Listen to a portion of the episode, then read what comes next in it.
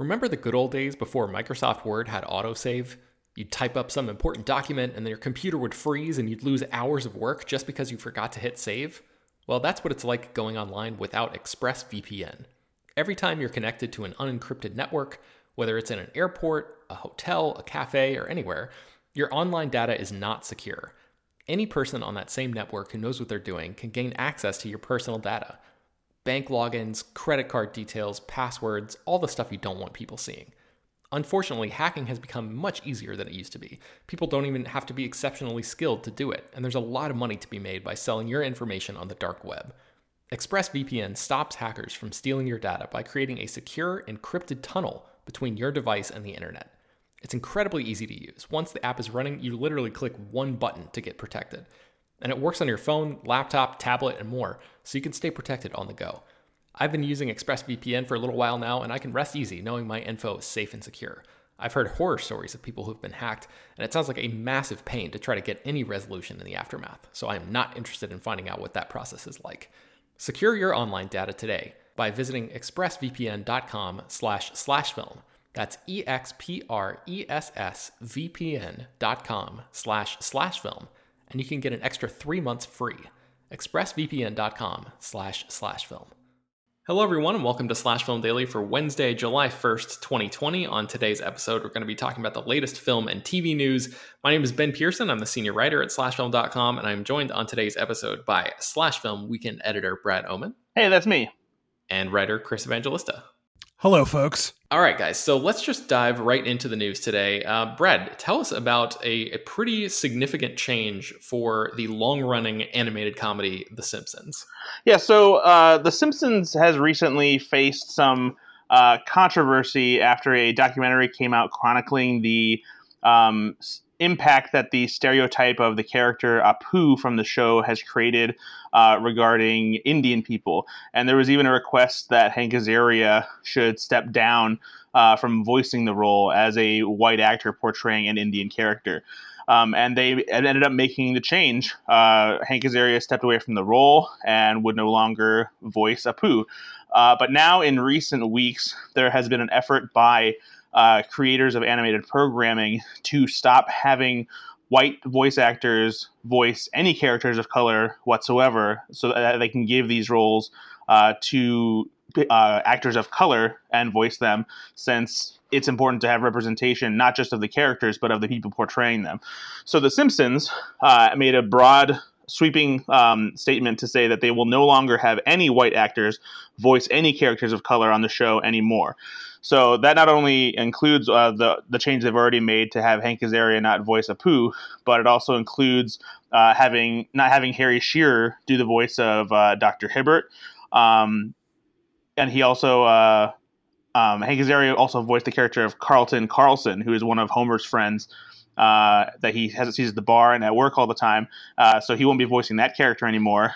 Tress McNeil also voices Dr. Hibbert's wife, Bernice, and Apu's wife, and Julia, and she. So neither of those characters will be voiced by anymore either. So they're going to. I don't know if they're going to. They didn't make any specific statements about whether or not they would be finding actors to replace those characters quickly, or if it's something they'll address whenever those characters come up. Because a lot of those characters are minor characters that appear every now and then. They're not necessarily in every episode of the series. But I imagine that when the time comes, they will find people to voice those characters as they're needed. So you mentioned that this was something that's happening, you know, sort of in the animation space right now. Do you know any other examples off the top of your head of like recent shows and stuff that have made similar proclamations or specific characters or anything like that? You mean like so broadly or? Well, I think Family Guy has one, and then maybe was it? I guess there was a I know there was a big conversation surrounding BoJack Horseman recently, and that conversation had sort of been happening for years, you know, while the show was on, and so I know this is like an ongoing conversation in the animation community. Yeah, there were actually one thing that happened just before The Simpsons made this decision was that Mike Henry, who has voiced Cleveland Brown on Family Guy since the beginning of the show back in 1999. He decided to step down from voicing the character. And that's a character that was given his own spin-off series for a while. And so now they'll find somebody to replace him.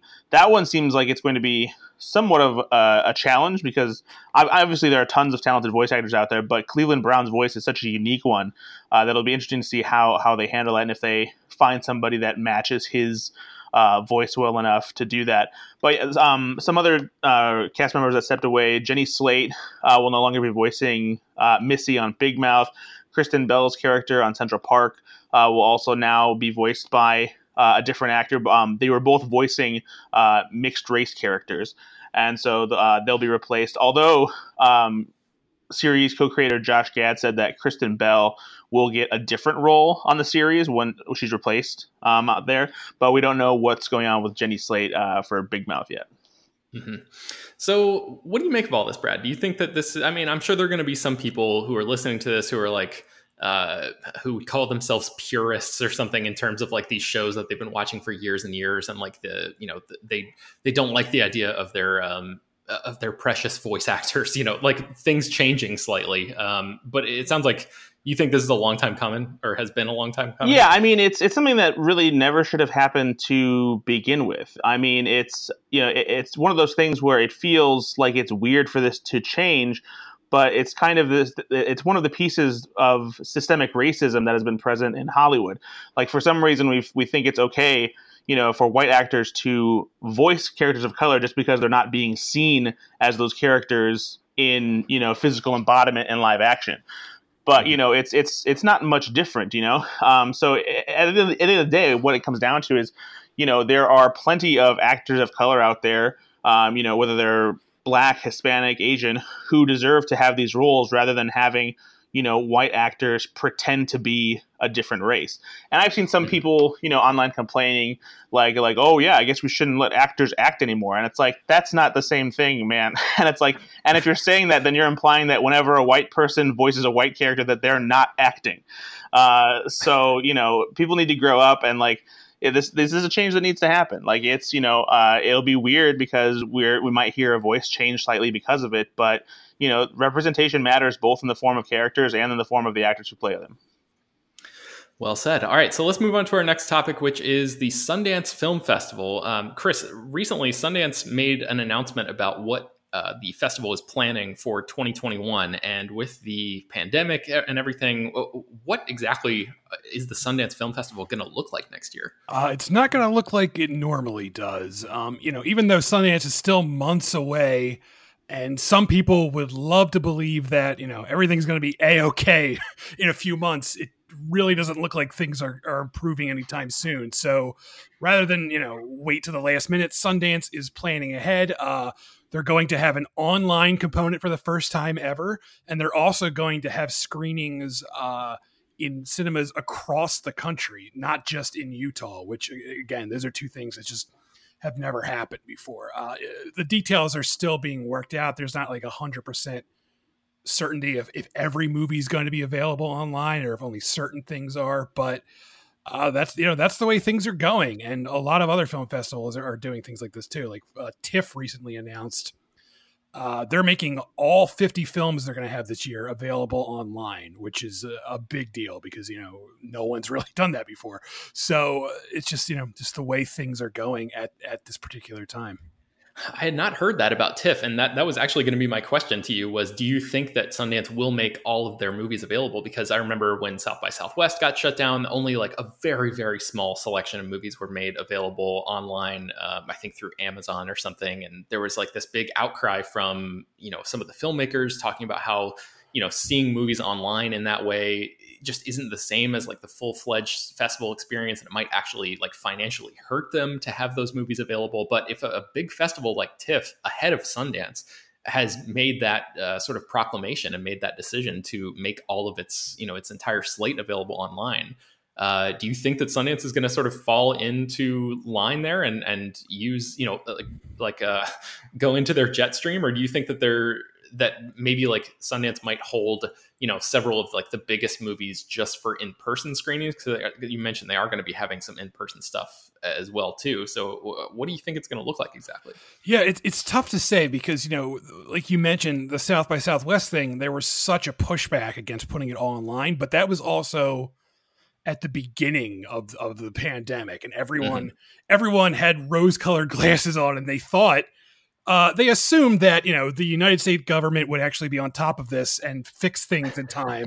And of course that didn't happen, and things have just gotten steadily worse since then. So I do think it's definitely possible to have a shift in that mentality, where once there was the thought of, we just need to wait and hold fast until movie theaters open again. And now we're at this point where, you know, some people still think, you know, movie theaters will open soon. You know, Warner Brothers really wants to open Tenet by August, but it's day by day, it seems less and less likely that movie theaters are going to be back to normal anytime soon. So I would not be surprised if Sundance did put everything online. You know, TIFF, I guess TIFF is different because it's outside the US, so they have that to consider. But yeah, I mean, you know, Sundance attracts people from all over the world too. So I would not be surprised if they end up just accepting that they have to put everything online. Brad, do you think that that's going to be sort of the new normal for film festivals until we get a vaccine, or until this thing is, like, quote unquote over? Do you think that, like, I guess there's no reason for anybody to physically travel to Salt Lake City and Park City if you can access this stuff online. Like, you wouldn't be planning a trip to go there just to get that sort of like in-person festival feeling when the movies are available online.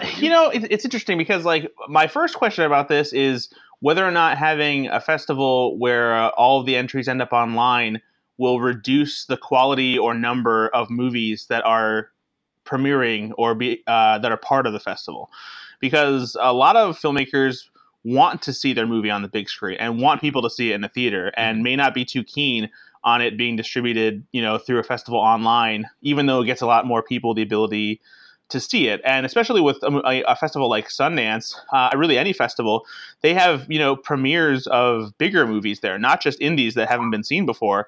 And so I wonder, you know, will those movies be only sent out to, like, press who are credited for the festival, and there'll be reviews that drum up buzz, or will those movies also be available for everyone to see at a certain time, essentially given a VOD release, you know? So I definitely have those kinds of questions. And, like, you know, I'm torn about whether or not I would still want to travel to somewhere like that, because I mean, personally for me, it works out because my girlfriend still has some family who lives over near Park City, Utah. So it would kind of be a convenient thing, I guess, to go and kind of kill two birds with one stone.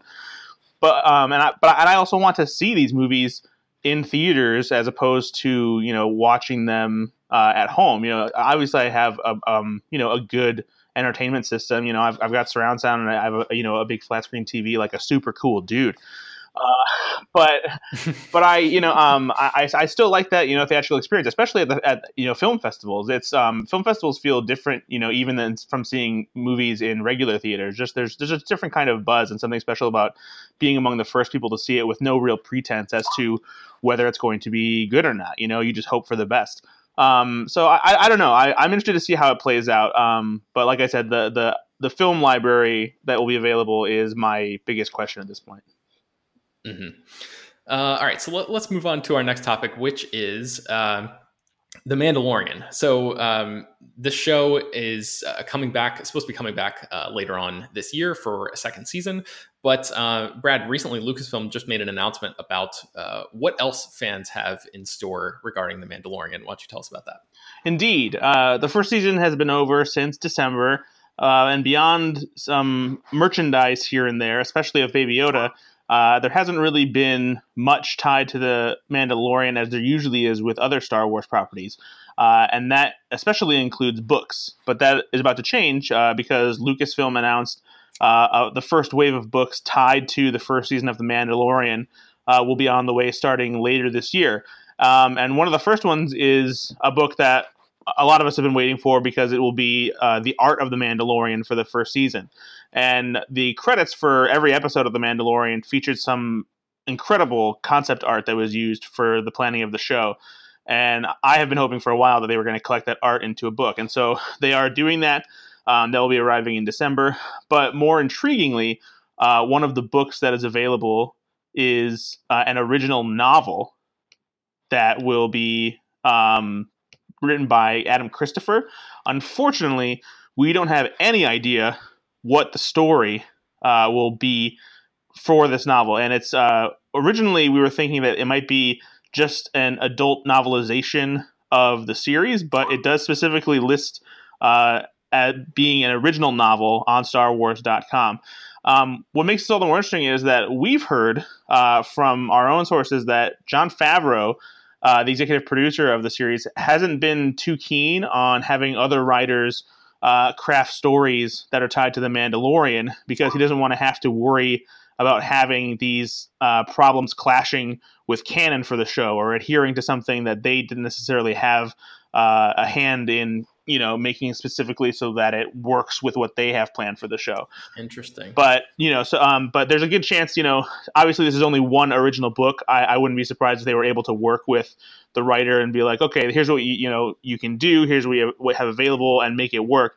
But I feel like maybe it won't be something that happens as commonly as it does with books that are tied to the larger Star Wars universe. Yeah, I wonder, do you think that there's a chance to have, I don't know, like in-world Mandalorian books and stuff like that, that just don't have any significant impact on the larger story? Like, you know, today we just wrote about the release date for Star Trek Lower Decks, which is an animated comedy coming up that is about, like, it doesn't have anything to do with the bridge crew. It's all about, like, the characters that, like, aren't even important enough to show up in the background of a regular Star Trek show. They're, like, buried in, you know, a whole different level of the ship, like that kind of thing. Do you think that there's room for that kind of storytelling in, I guess, in a manner where it wouldn't impact anything that Favreau and his team are going to be doing? Yeah, I mean, there's a huge roster of characters who don't have anything important to do, you know, in the Star Wars saga. And considering the world of The Mandalorian and how many bounty hunters there are, it wouldn't be hard to have stories about other bounty hunters who don't have direct confrontations with The Mandalorian and only are tangentially, you know, tied to the story because they were maybe, you know, once in pursuit of Baby Yoda or something like that, you know? So I wouldn't be surprised if they did something like that. But I feel like having an abundance of stories with any of the main characters is probably unlikely at this point. Yeah. Okay. So our next story is maybe one of the funniest movie news stories that I've heard in a little while. And that is that Jason Momoa, of course, the star of Aquaman, is going to be lending his voice to Frosty the Snowman in a new movie. And this is not going to be an animated movie. This is going to be a live action CG hybrid Frosty the Snowman film. So David Barenbaum is writing the screenplay. If you don't recognize his name, don't worry. I didn't either. He wrote The Haunted Mansion starring Eddie Murphy. He also wrote this 2006 superhero movie that I completely forgot existed called Zoom, which some of you may have seen. But he also has some experience writing holiday-themed movies because he is the sole credited screenwriter of Jon Favreau's Elf. So he is going to be writing the script for this Frosty the Snowman live-action movie. Like, I really cannot believe it is a real thing that's happening. But Warner Brothers is making this as, like, a real thing. And Jason Momoa, of all people, is going to be, quote-unquote, embodying a CGI version of Frosty. So I don't know if that means that he's actually going to be doing physical, like, motion capture work or just providing the voice. I really, really, really, really hope that it's motion capture stuff, because I honestly think that the behind-the-scenes footage of Jason Momoa wearing, like, a giant performance capture suit on the set doing ridiculous Frosty the Snowman things would be incredibly entertaining to watch. John Berg and Greg Silverman and Jeff Johns, who all worked on sort of building Warner Brothers' DC Extended Universe together, are sort of reuniting to produce this movie. And guys, I gotta go around the circle here and get your thoughts on a Jason Momoa Frosty the Snowman movie. Chris, what do you think? I'm very excited for this. I can't wait to see. It's at the top. It's at the top of my must see list. I can't tell if you're being serious, Chris. What do you really think about this? I am genuinely curious about the Jason Momoa Frosty the Snow. I'm guessing he's gonna have a serious attitude problem, and he's gonna, maybe he'll, like, skateboard or something, and I have to see that. Brad, what do you think? I mean, I want to see it just because I know this is going to be one of the weirdest things ever, and will probably be very bad based on the filmography of who is working on it. At the same, you don't have any faith that the elf guy can churn out a Frosty the Snowman movie that's good? I mean, I don't know. They've already made a mistake by not calling this movie Jacked Frost. So, I mean, you know, I I think when you're lacking that much creativity, the only way to go is down. All right, fair enough. I guess speaking of going down, well, I don't know. Maybe this is a slight uptick from what we've expected from the franchise that we're about to talk about. But a new Teenage Mutant Ninja Turtles movie is coming. Brad, give us the details on that. Yeah, I actually think this is great news because the recent Teenage Mutant Ninja Turtles movies have left a lot to be desired. But yesterday, Nickelodeon made an announcement out of nowhere that they're working on a brand new fully computer animated theatrical movie for Teenage Mutant Ninja Turtles that will be created by Seth Rogen, Evan Goldberg, and James Weaver through their Point Grey Productions banner. It will be directed by Jeff Rowe, who worked on Gravity Falls and the upcoming movie Connected that's being produced by Lord & Miller. And it's written by Brendan O'Brien, who wrote Neighbors for Seth Rogen and Evan Goldberg. So for me, I think this is awesome because there has been one Teenage Mutant Ninja Turtles computer animated movie before, and it was okay, just because it kind of had the dynamic between the characters right, but I didn't necessarily like the story too much. But in this case, I think that these characters are kind of perfect for Rogen and Goldberg. Point Grey did a good job with their, producing The Boys for Amazon Prime. Obviously it's not everybody's cup of tea because it's a bit of a darker kind of comic book adaptation. But with the Ninja Turtles, since they are these, teenage dudes who, like to eat pizza and, bust each other's chops, but also fight crime, I can see Rogen and Goldberg's comedic sensibilities really working here. So I'm down to see what they can do with a property like this because Ninja Turtles is, in need of a good theatrical reboot. There were some nice creative touches in the most recent 2D animated series, Rise of the Teenage Mutant Ninja Turtles, that just launched a little while back. But I think a new, big theatrical production from a major studio is probably better. So, Brad, I don't know the specific details here, but please correct me if I'm wrong if you happen to know them. But didn't the Ninja Turtles start out as a comic book that was kind of dark and maybe even like a parody of some of the stuff that was going on in comics at that time? So, like, if that's the case, I can see what you're talking about here. Do you know if that's true? Yeah, it's the Teenage Mutant Ninja Turtles was a comic book first, and it did have a thing where, like, it had darker sensibilities, but it also kind of satirize them in a way.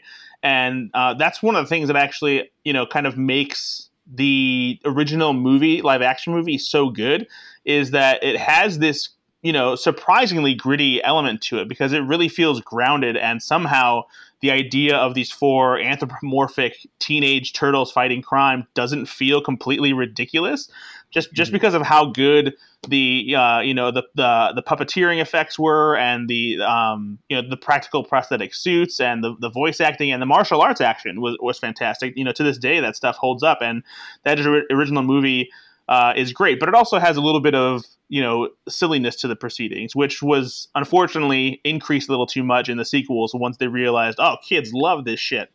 So since this is coming from Nickelodeon, there's always the possibility that it probably won't veer too much, into that darker area that made the original movie so good. But I think, like you said too, with Rogen and Goldberg on board, I feel like they can bring something different to it that we haven't really seen in the more recent Ninja Turtles adaptations. Chris, what's your relationship like with the Ninja Turtles franchise? Did you grow up caring about that at all? Yeah, I liked them. And I remember liking the original live action movie. I remember thinking it was such a big deal that Raphael said damn in it. It was a really big deal to young Chris Evangelista that the Ninja Turtles were cursing. But beyond that, I don't really have any, interest in them now. Yeah, I sort of tapped out. I think I watched the first Michael Bay era Ninja Turtles movie and just skipped, what was it called? Out of the Shadows or Out of the Shell or whatever that sequel was. And then I skipped that CG animated one that you were talking about before, Brad. I think it was the 2007 movie. I just didn't really like the animation style. I think that has a lot to do with it for me personally, is like whether or not I am on board with how these things look. And I think if you bring like a, I don't know, like a cool, like a Spider-Verse look to something like this, I think that would be, that would go a long way in pulling people in who might otherwise, you know, be like kind of over this franchise after it's been around for so long. But yeah, we'll have to see what they end up doing there. Okay, let's move on to our last story of the day. And that is one of the most inexplicable sequels that I can think of in recent memory. Chris, tell us what is being developed. There is a Daryl TV series in the works with Tony Hale. Daryl being the 1985 movie about a boy who is also a robot. I never saw this movie. I actually have never even heard of it, but apparently it was a thing. And now they're making a TV show, a sequel about it. And if you think that's a silly idea, it seems like the people making the show also think it's a silly idea, and that's part of the pitch for the show. I will read the little log line they have here. What if a top-secret 10-year-old human weapon grew up to be a 44-year-old guy just trying to keep up with a world he was never designed for? So, in other words, you know, Daryl was cutting-edge tech in the 80s, but now he's an adult and he's pretty much obsolete, but, you know, he's still around. So even though I haven't seen the movie and I have no connection to it, I do admit that that's a very amusing approach to this. It's literally taking like this, you know, we know this is a dumb idea and we're leaning into it approach. So I can appreciate that. What do you think about Tony Hale, Chris, as a performer? Do you think he's a decent fit for this? Yeah, he's very funny, and he seems like exactly the right person to play a former robot boy who is now an adult robot man.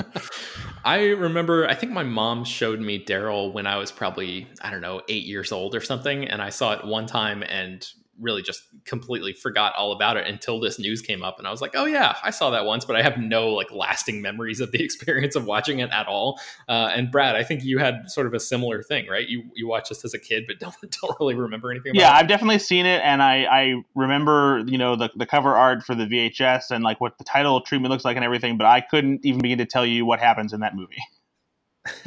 But you were talking in our Slack channel about how you thought that there's like some pretty good potential for comedy here. What do you think about that? You want to elaborate on that? Yeah, you know, I mean, because it's obviously it's weird to make a sequel like this to a movie that a lot of people barely remember. You know, it's one of those things where you immediately think, oh, cool, you know, Disney's just trying to cash on something that seems vaguely familiar.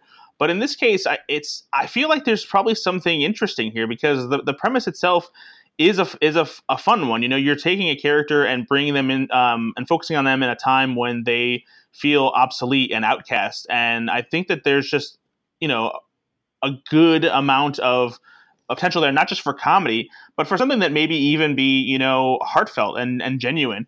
You know, and Tony Hale, you know, as silly as the comedies are that he's been in, there's always been an element to them where there's, you know, authenticity and it's grounded and it never feels like it's too outlandish, at least the stuff that he's done that has really, you know, resonated with audiences, especially on television. So, yeah, I feel like there's at the very least potential here, and this sounds more interesting than just a simple cash grab to a Disney brand. Chris, you said this is being developed by TNT and TBS. Is it? Do you know like which one it's going to ultimately end up on? Does the original story say anything about that? I closed the story, so let me reopen it. No, it does. No, it's fine. TBS is the answer. Okay, so Chris, let me ask you: have you ever watched a TBS original show before? Absolutely not. Okay, I thought that might be the answer. Brad, I think TBS like.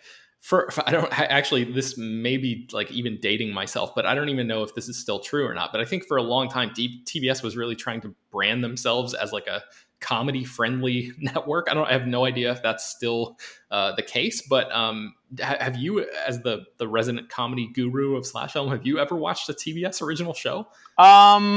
That is a good question. I would have to go and like double check to make sure that I would know which ones were TBS, because I there are some that obviously I remember, but I don't think that there's any that I'm currently watching. I know that I was interested in Miracle Workers, the anthology series that stars Daniel Radcliffe, but yeah. But I haven't. I actually haven't taken the time to sit down and watch it yet. So beyond that, I don't think that there's anything else that I've paid attention to on there. I've heard Search Party is good, but that's over on HBO Max now.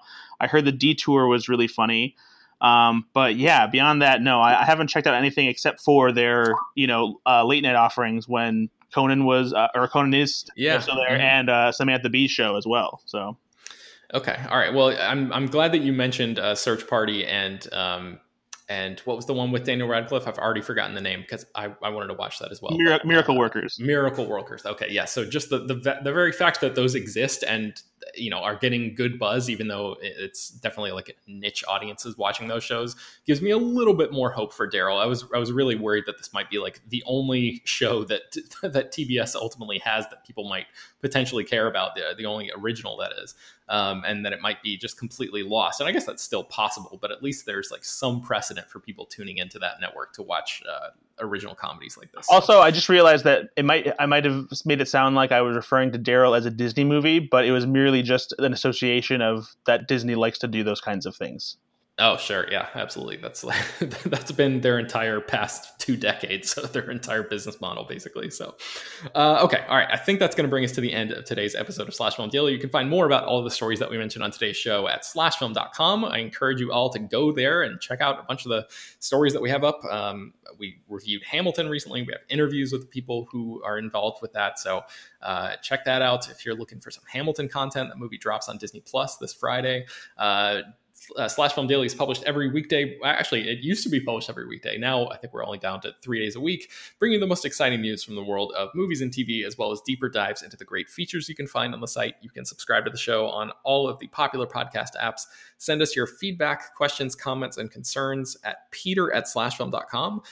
And you can leave your name and general geographic location, and we might mention your email on the air if we ever do another mailbag episode again.